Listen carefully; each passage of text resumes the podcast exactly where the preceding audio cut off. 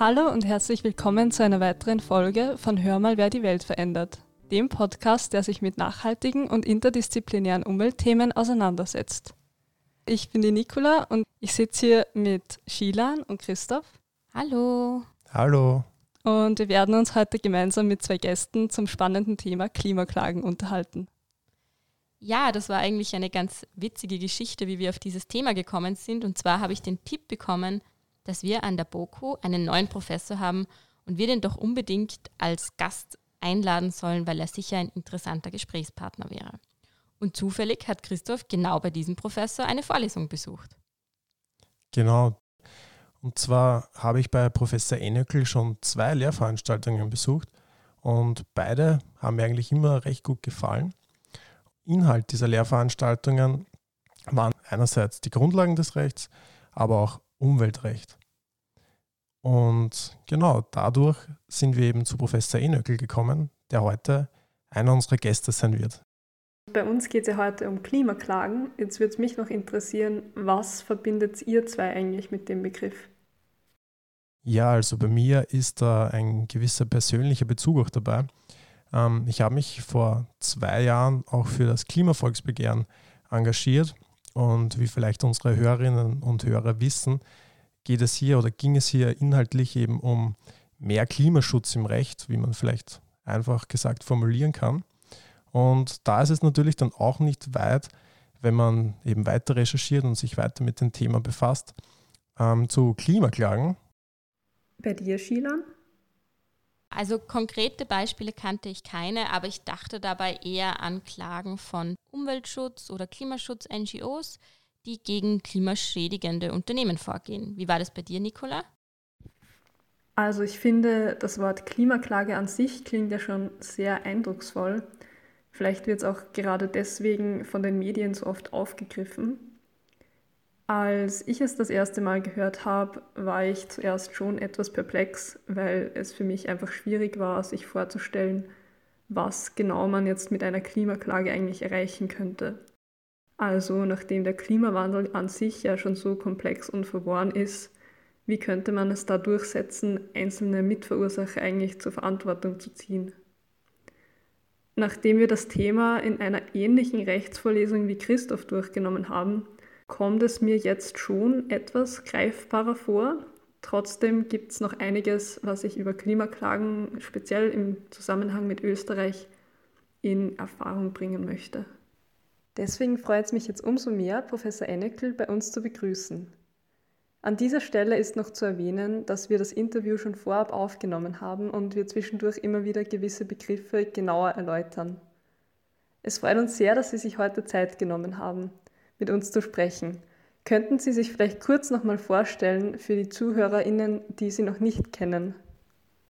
Herzlichen Dank für die Einladung zum Gespräch heute. Mein Name ist Daniel Einökel. Ich bin Professor für Rechtswissenschaften an der Universität für Bodenkultur, das seit September 2021. Also ich bin jetzt in meinem zweiten Semester an der BOKU.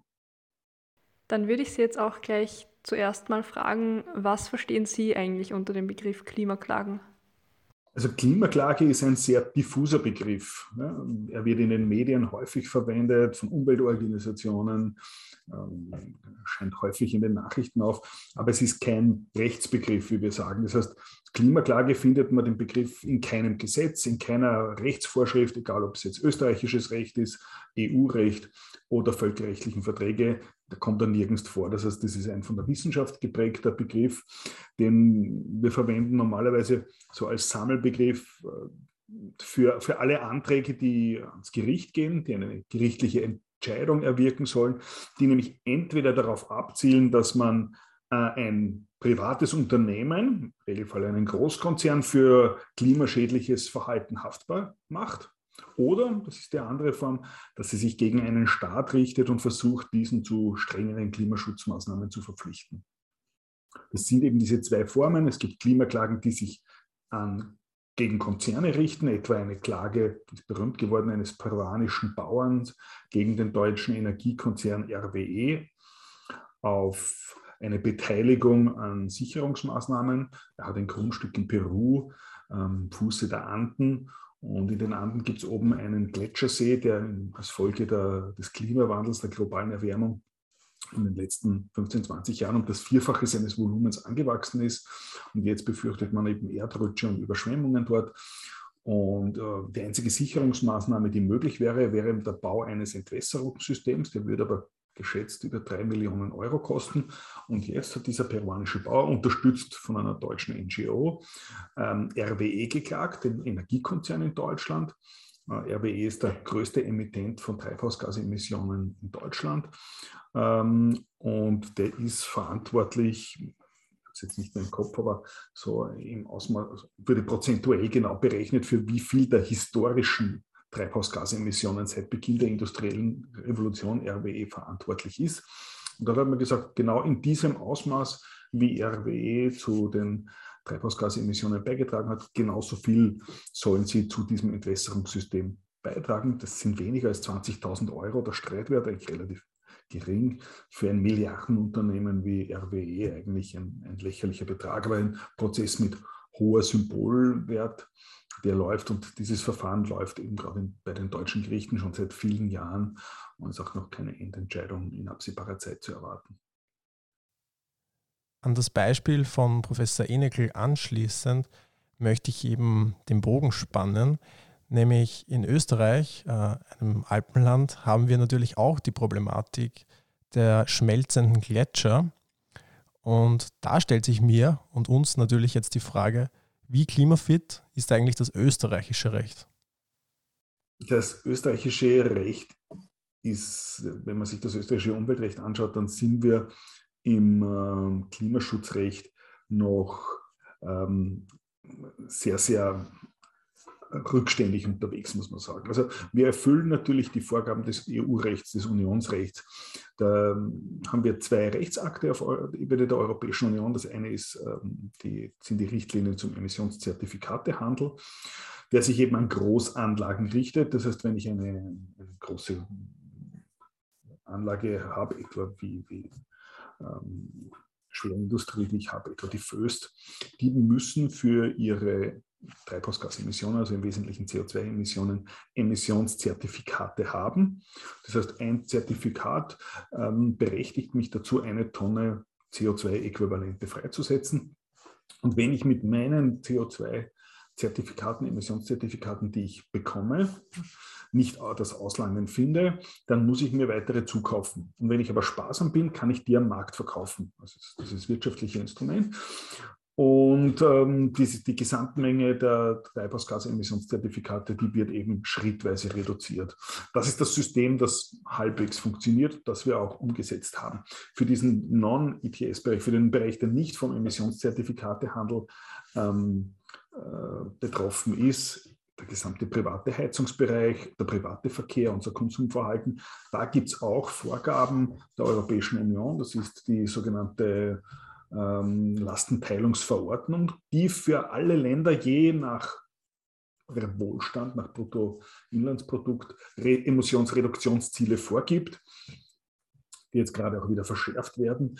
Und da muss man sagen, in diesem Bereich, der nicht vom Emissionszertifikatehandel betroffen ist, da hat Österreich noch, noch große Defizite. Also wir haben jetzt im, Verkehr erste Initiativen, also das Klimaticket das eingeführt worden ist, ist ja ein, ein, Schritt, sozusagen die Leute zum öffentlichen Verkehr zu bewegen.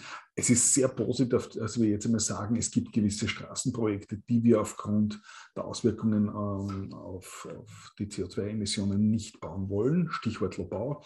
Aber insgesamt muss man sagen, das betrifft sowohl die UVP als auch das andere Anlagenrecht, spielt Klimaschutz keine Rolle. Nämlich es ist kein Genehmigungskriterium, dass man sagt, wenn dieses Vorhaben unsere Treibhausgasziele, unsere Klimaziele ähm, wesentlich konterkarieren würde, dann darf die Bewilligung nicht erteilt werden. Das fehlt in Österreich. Das heißt, selbst ein völlig klimaschädliches Projekt kann in Österreich ähm, weitgehend bewilligt werden. Ich möchte jetzt auf Detailprobleme nicht eingehen, aber das ist das, der Grundstock, dass eigentlich Klimaschutz, die Treibhausgasemissionen in den Bewilligungsverfahren fast noch keine Rolle spielen da sind wir noch nicht klimafit.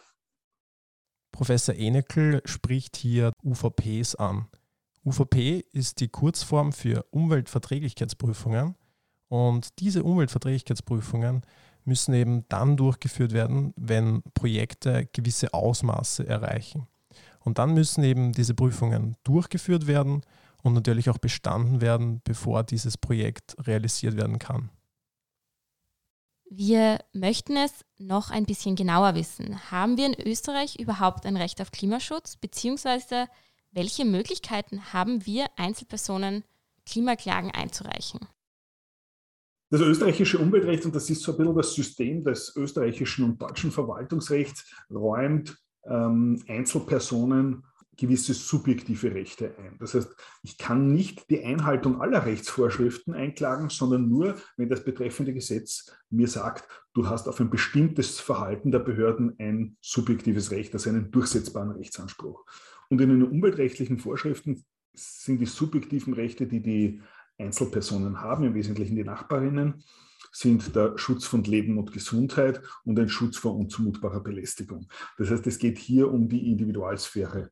Was die Einzelperson nicht geltend machen kann in einem UVP-Verfahren oder in einem Naturschutzverfahren, ist die Einhaltung von umweltrechtlichen Vorschriften.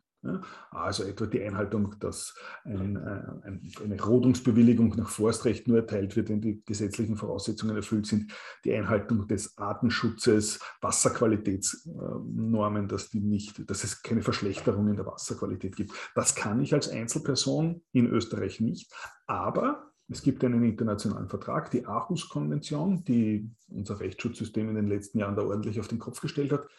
Die sagt, dass zumindest, dass es heißt, Sie verwendet den Begriff die betroffene Öffentlichkeit dies darf.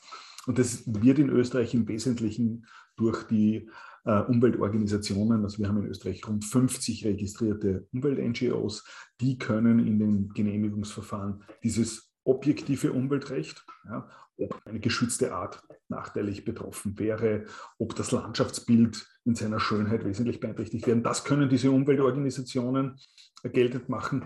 Und im UVP-Verfahren haben wir die Bürgerinneninitiative, die sich sozusagen ad hoc bildet, wenn sie wenn es Widerstand gegen ein Projekt gibt. Das heißt, die Einzelperson kann im Umweltrecht wenig außer den Schutz sozusagen ihrer eigenen, ihres eigenen Lebens und Gesundheit und den Schutz vor unzumutbarer Belästigung geltend machen. Aber das Ganze, was sozusagen die ökologischen Aspekte geht, das ist ausgelagert für, an die Umweltorganisationen und die Bürgerinitiativen, wobei aber vor allem die Umwelt-NGOs hier natürlich ein großes Know-how und ein extremes Engagement an den Tag legen eine der wichtigsten Institutionen, mit der wir hier auch am Institut für Rechtswissenschaften an der BOKO regelmäßig zusammenarbeiten, ist das Ökobüro. Das ist sozusagen die juristische Speerspitze der, der Umweltbewegung. Mit denen machen wir immer gemeinsam oder sehr häufig Projekte und Veranstaltungen. Die sind sehr, sehr engagiert in den UVP-Verfahren und ähm, achten eben darauf, dass eben solche Aspekte gerade wie Artenschutz, Biodiversität und Klimaschutz da Berücksichtigung findet. Es ist also relativ kompliziert, in Österreich eine Klimaklage einzureichen, geschweige denn Erfolg im Prozess zu haben. Jetzt gab es im letzten Jahr eine Sammelklage, die an den österreichischen Verfassungsgerichtshof gegangen ist und von ihm zurückgewiesen worden ist. Worum ist es da eigentlich gegangen? Zu dieser ähm, Klimaklage vor dem österreichischen Verfassungsgerichtshof vorweg muss ich eine zweite Linie offenlegen, weil es sozusagen meine Sichtweise ein bisschen drückt. Zum einen ich bin seit Jänner Ersatzmitglied des österreichischen Verfassungsgerichtshofs, daher ein bisschen zurückhaltend mit Kritik an der Institution, der ich jetzt selbst äh, als Ersatzmitglied angehöre. Das Zweite, die Anwältin, die die Klimaklage eingebracht hat, die Michaela Krömer und ich, sind gut befreundet. Äh, wir tauschen uns auch in diesen Fragen immer aus. Also das ist meine Sichtweise, ist ein bisschen auf beiden Seiten befangen.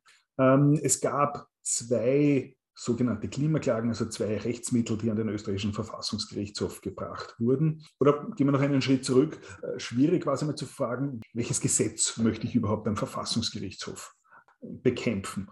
Naheliegend gewesen wäre, dass man das österreichische Klimaschutzgesetz bekämpft, weil das legt fest, welche Höchstmengen an Treibhausgasemissionen in Österreich verteilt auf die Sektoren emittiert werden dürfen. Da habe ich aber das Problem, dass nach dem Rechtsschutzsystem, das, das die österreichische Bundesverfassung vorsieht, ich mich nur dann an den Verfassungsgerichtshof wenden kann, wenn ich von einer Regelung unmittelbar betroffen bin. Also es ist die individuelle und direkte unmittelbare Betroffenheit, was im Wesentlichen voraussetzt, dass ich äh, Adressat dieser gesetzlichen Regelung, dieser Vorschrift bin. Das heißt, ich muss durch diese irgendwie verpflichtet werden. Und das österreichische Klimaschutzgesetz ist aber eines, das sich rein an Behörden selbst richtet. Das heißt, es regelt im Wesentlichen, in welchem Prozedere diese Emissionsreduktionsziele auf die verschiedenen Sektoren Verkehr, Industrie, Energiewirtschaft, Landwirtschaft, wie die verteilt werden. Der einzelne Bürger, die einzelne Bürgerin kommt im Klimaschutz gar nicht vor. Weder als Ansprechperson noch als Berechtigte noch mit subjektivem Recht. Das heißt, das ist immer das Grundproblem. Daher war klar, dass ein, ein Rechtsmittel gegen das Klimaschutzgesetz von Anfang an relativ aussichtslos ist. Man hat dann zwei verschiedene Projekte gefunden, die man bekämpfen äh, wollte oder bekämpft hat. Das eine war ein Projekt von Verkehrsminister Norbert Hofer, damals FPÖ-Verkehrsminister, der diese Idee hatte, dass auf einzelnen Abschnitten das Tempolimit von 130 erhöht wird auf 140. Mit dieser Beschwerde, mit diesem Antrag gegen die Verordnung hat sich der Verfassungsgerichtshof aber nie auseinandersetzen müssen. Eine der ersten Amtshandlungen von Leonore Gewessler war, dass sie mal dieses Tempolimit kassiert hat und damit war sozusagen der Prozessgegenstand dahin. Die zweite sogenannte Klimaklage war ja, um eine in der Sache wirklich unsinnige gesetzliche Regelung zu bekämpfen, nämlich äh, die steuerliche Ungleichbehandlung von Flugverkehr gegenüber dem Eisenbahnverkehr. Dies trägt eben dazu bei, dass klimaschädlicheres Fliegen billiger ist als das Bahnfahren. Und zwar war es hier so, dass 8000 KlägerInnen einen Individualantrag vor dem Verfassungsgerichtshof eingebracht haben.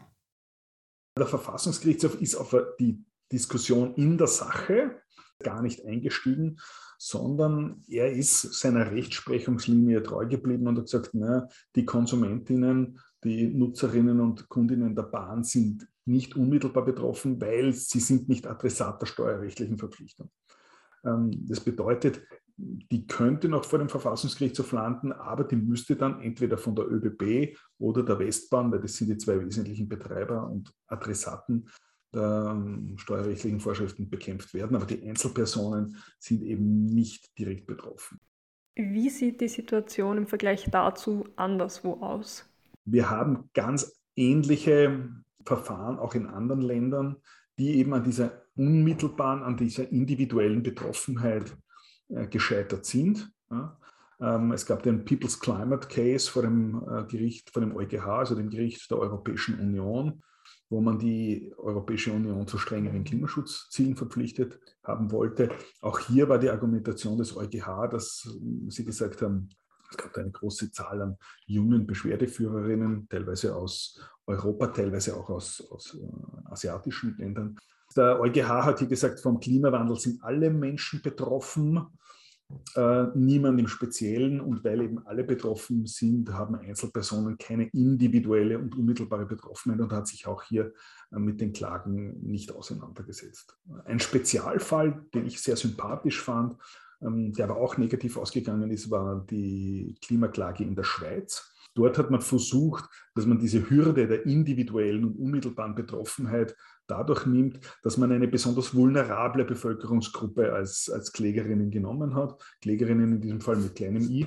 Das war nämlich die Klimaklage der äh, Schweizer Klimaseniorinnen. Das war eine Gruppe von mehreren hundert Personen mit einem Durchschnittsalter von 74 Jahren.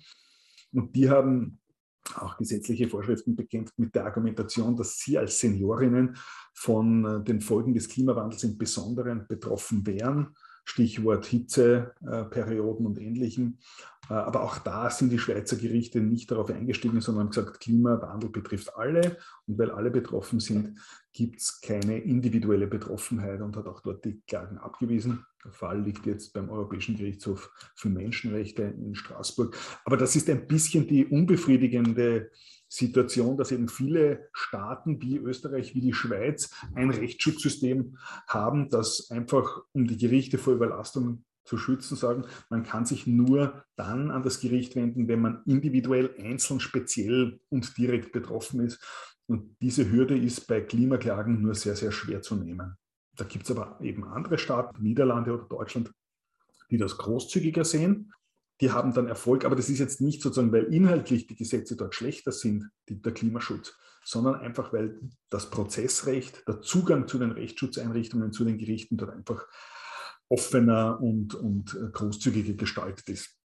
Stichwort Europäischer Gerichtshof für Menschenrechte. Die österreichische Klimaklage wurde jetzt ja an diesen Gerichtshof weitergetragen. Wissen Sie, ob sich die Forderungen verändert haben oder ob die gleich geblieben sind und wie schätzen Sie die Chancen dort auf Erfolg ein?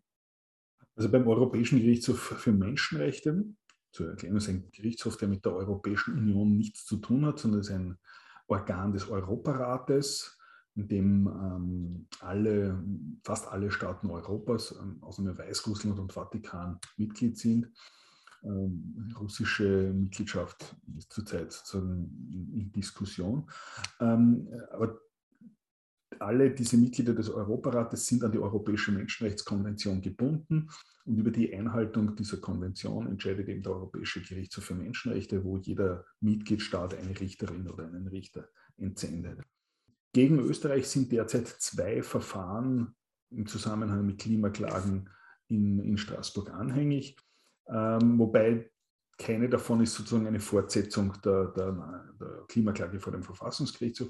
Die eine Klimaklage ist insofern gleich geblieben, als wiederum Michaela Krömer die beschwerdeführende äh, Anwältin ist. Ähm, sie hat wiederum die Taktik gewählt, eine vulnerable Person als Beschwerdeführer zu nehmen, nämlich eine Person, die an Multiple Sklerose leidet. Also als einer, der von den Folgen des Anstiegs der Durchschnittstemperaturen ganz unmittelbar betroffen ist. Und die Argumentation ist eben einerseits, dass äh, die, der nicht ausreichende Klimaschutz ihn unmittelbar in seiner Gesundheit berührt. Damit ist Artikel 8, das Recht auf Privatleben, berührt, das eben als einen Teil auch die körperliche Unversehrtheit und die Gesundheit schützt. Und die Argumentation ist die, dass ihm in Österreich keinerlei Rechtsschutz offen steht. Was richtig ist, weil als einzelner Bürger ich mich, wenn eine Regierung die Klimavorgaben, die Klimaschutzvorgaben ignoriert, ich gar keine Möglichkeit habe, dagegen irgendwie gerichtlich vorzugehen. Das heißt, die Beschwerde stützt sich auch auf Artikel 13 EMRK, das ist das Recht auf eine wirksame Beschwerde, weil eben argumentiert wird, dass es im Klimaschutz überhaupt keinen Rechtsschutz für Bürgerinnen gibt. Das Verfahren ist jetzt im sozusagen Einleitungsstadium. Man muss da in Betracht ziehen, dass die Verfahrensdauer in Straßburg mittlerweile extrem hoch ist. Also Verfahrensdauern von fünf bis acht Jahre sind keine Seltenheit. Die zweite Klage, die gegen Österreich anhängig ist, ist eine aus äh, Portugal stammende, wo eine größere Zahl an Jugendlichen als Folge der dortigen Hitzewellen eine Beschwerde eingebracht haben gegen 33 Staaten, nämlich gegen alle Staaten der Europäischen Union, äh, die Schweiz, Norwegen, Großbritannien, Türkei, Ukraine und äh, Russland. Und diesen 33 Staaten wird eben vorgeworfen, dass sie nicht ausreichende Maßnahmen gegen den Klimawandel setzen. Da ist es so, dass der Europäische Gerichtshof für Menschenrechte jetzt einfach einmal die Regierungen, die belangt wurden, zur Stellungnahme aufgefordert hat. Prozessual, glaube ich, ist es insofern schwierig, weil ich den Europäischen Gerichtshof für Menschenrechte an sich erst dann anrufen kann, wenn der innerstaatliche Instanzenzug ausgeschöpft ist. Das heißt, an sich ist nicht vorgesehen, dass ich mich direkt in Straßburg an den EGMR wende, sondern zuerst einmal in meinem Mitgliedstaat oder in dem Staat, in dem ich halt lebe, alle Instanzen ausschöpfe. Und diese Beschwerde wurde jetzt gegen 33 Staaten direkt dort eingebracht da habe ich eine gewisse Skepsis, dass das eine recht erfolgsversprechende Strategie ist, mit einem der beiden Verfahren wollen wir uns jetzt genauer beschäftigen. Unser zweiter Gast in der heutigen Folge ist der Klagenführer Max M., den ich jetzt sehr herzlich begrüßen darf. Ich bin der Max und äh, die Klimaklage beim Europäischen Gerichtshof ist zustande gekommen, weil ich an Multiple Sklerose erkrankt bin und durch meine Krankheit zu einer vulnerablen Betroffenen vom Klimawandel, also vom Klimawandel stark betroffenen Gesellschaftsgruppe gehöre. Ja, lieber Max, was war für dich dann eigentlich ausschlaggebend, dass du dich entschieden hast, als Klagenführer für die Klimaklage äh, vor dem Europäischen Gerichtshof für Menschenrechte aufzutreten? Ich war beruflich tätig als Energieberater. Als Energieberater versucht man die ganze Zeit an kleinen Rädchen zu drehen, um die Welt ein bisschen zu verändern, zum Guten hin, damit die Welt weiter bestehen kann. Und es tut sich sowieso nicht allzu viel. Und ich habe mir gedacht, wenn ich da jetzt eine Gelegenheit habe, beim Europäischen Gerichtshof für Menschenrechte zu klagen, dann versuche ich das. Vielleicht rüttelt das die Leute mehr auf als das, was ich bisher versucht habe. Momentan wartest du gemeinsam mit deinem Team ja auf die Antwort vom Europäischen Gerichtshof für Menschenrechte. Wie ist die Stimmung und welches Ergebnis erwartest du dir? Naja, äh, ich bin grundsätzlich ein optimistischer Mensch. Sagen wir, erwarten ist vielleicht auch der falsche Ausdruck. Ich erhoffe mir ein besseres Ergebnis. Theoretisch sollte der Gerichtshof ja nach den Rechten entscheiden, die er eben zu beurteilen hat. Und wie meine Anwältin, die Michaela eben gemeint hat, sollte das Recht ja da sein. Und das ist eben beim Europäischen Gerichtshof für Menschenrechte jetzt eingeklagt worden. Und ich hoffe, dass wir dadurch den österreichischen Staat dazu bringen können, dass er die Klimakrise etwas ernster nimmt. Das war jetzt ein wirklich interessanter Blick hinter die Kulissen der österreichischen Klimaklage von Max. Für uns geht es jetzt weiter. Wie genau, sagt uns Nicola. Ja, ich würde mich jetzt nochmal mit einer etwas allgemeineren Frage an Professor Enöckl wenden, nämlich was braucht es Ihrer Meinung nach, damit Klimaklagen erfolgreich sind? Also lange Zeit war es so, dass, dass Klimaklagen zwar geführt wurden, aber es sehr symbolisch war, weil es wenig Erfolge gegeben hat.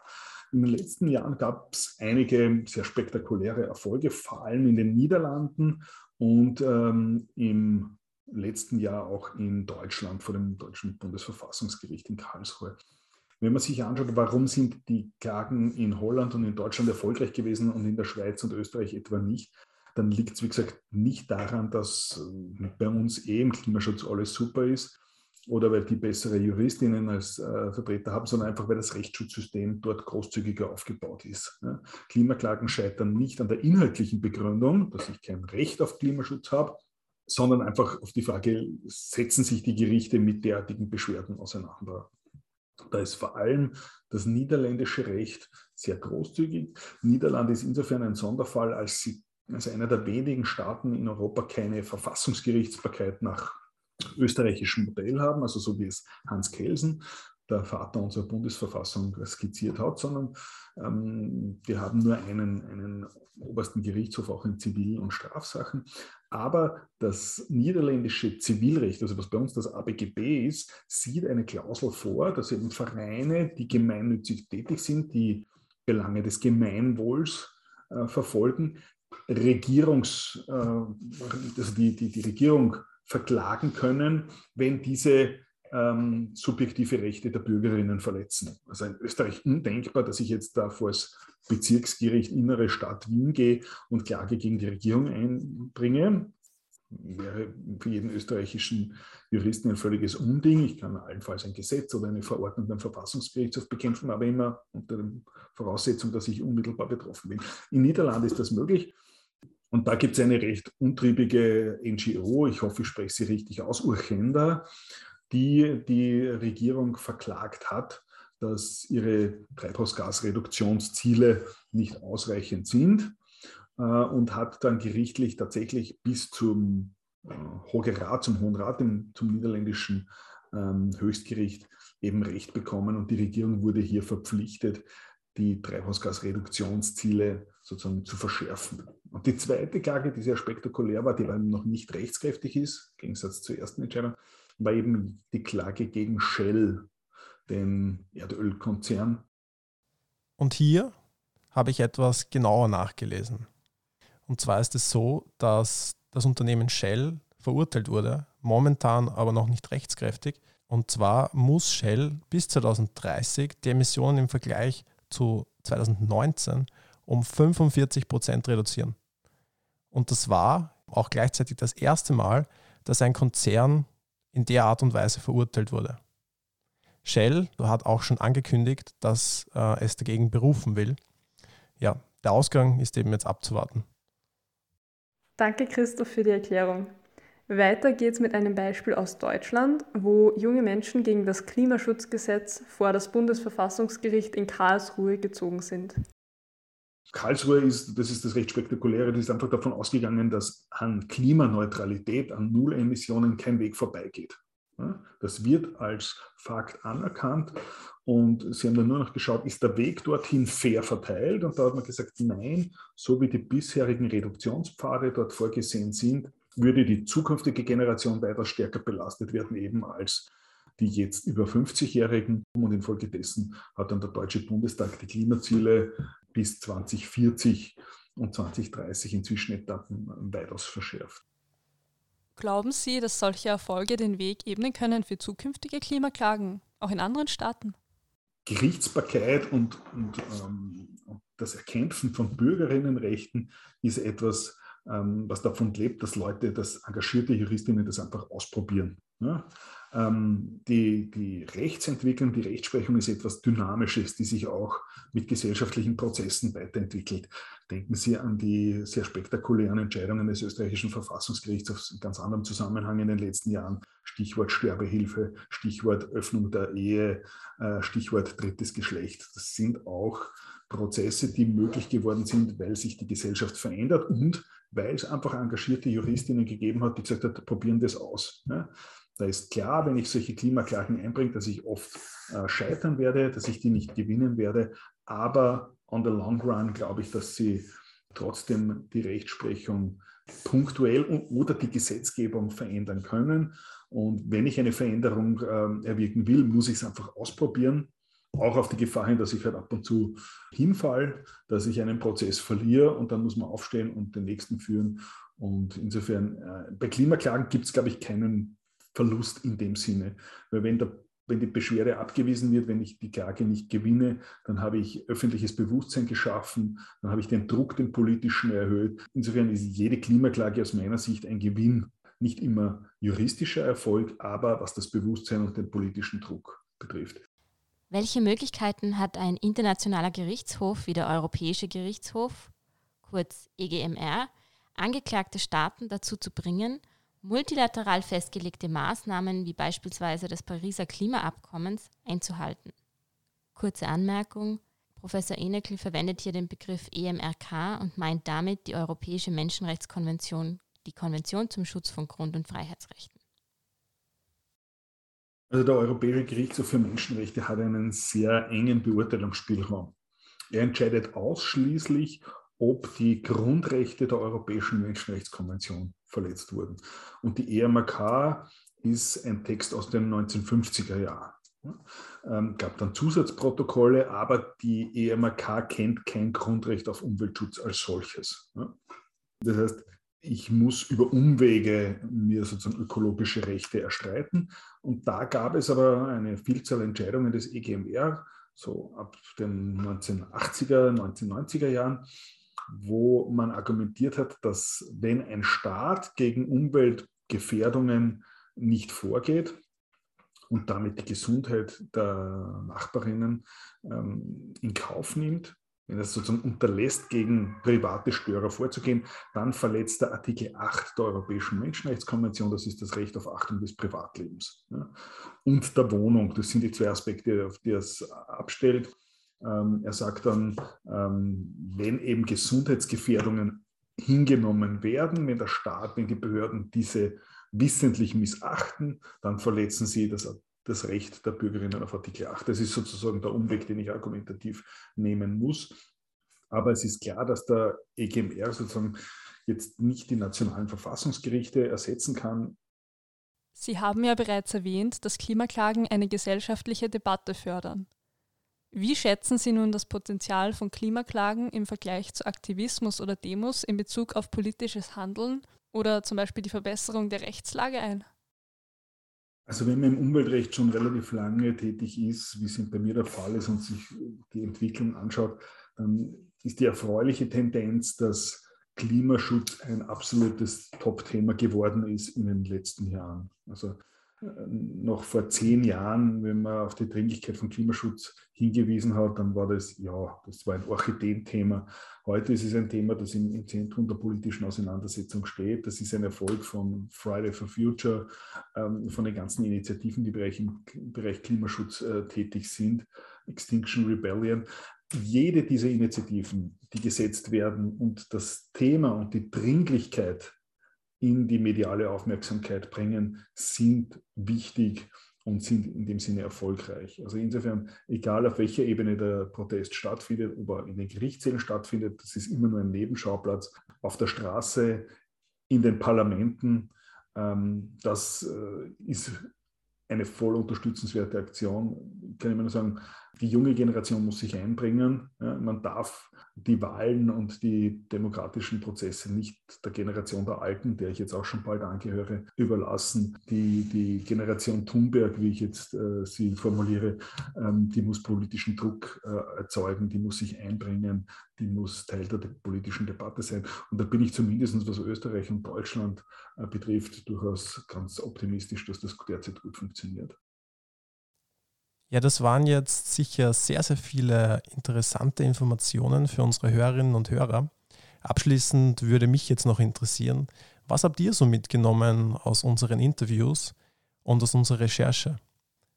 Ja, Christoph, also für mich war eigentlich am überraschendsten dann doch, wie nicht klimafit unser österreichisches Recht noch ist und dass hier wirklich noch viel Luft nach oben ist um es uns Bürgerinnen auch zu erleichtern, gegen Ungerechtigkeiten bzw. eben klimaschädliches Verhalten vorzugehen, rechtlich vorzugehen.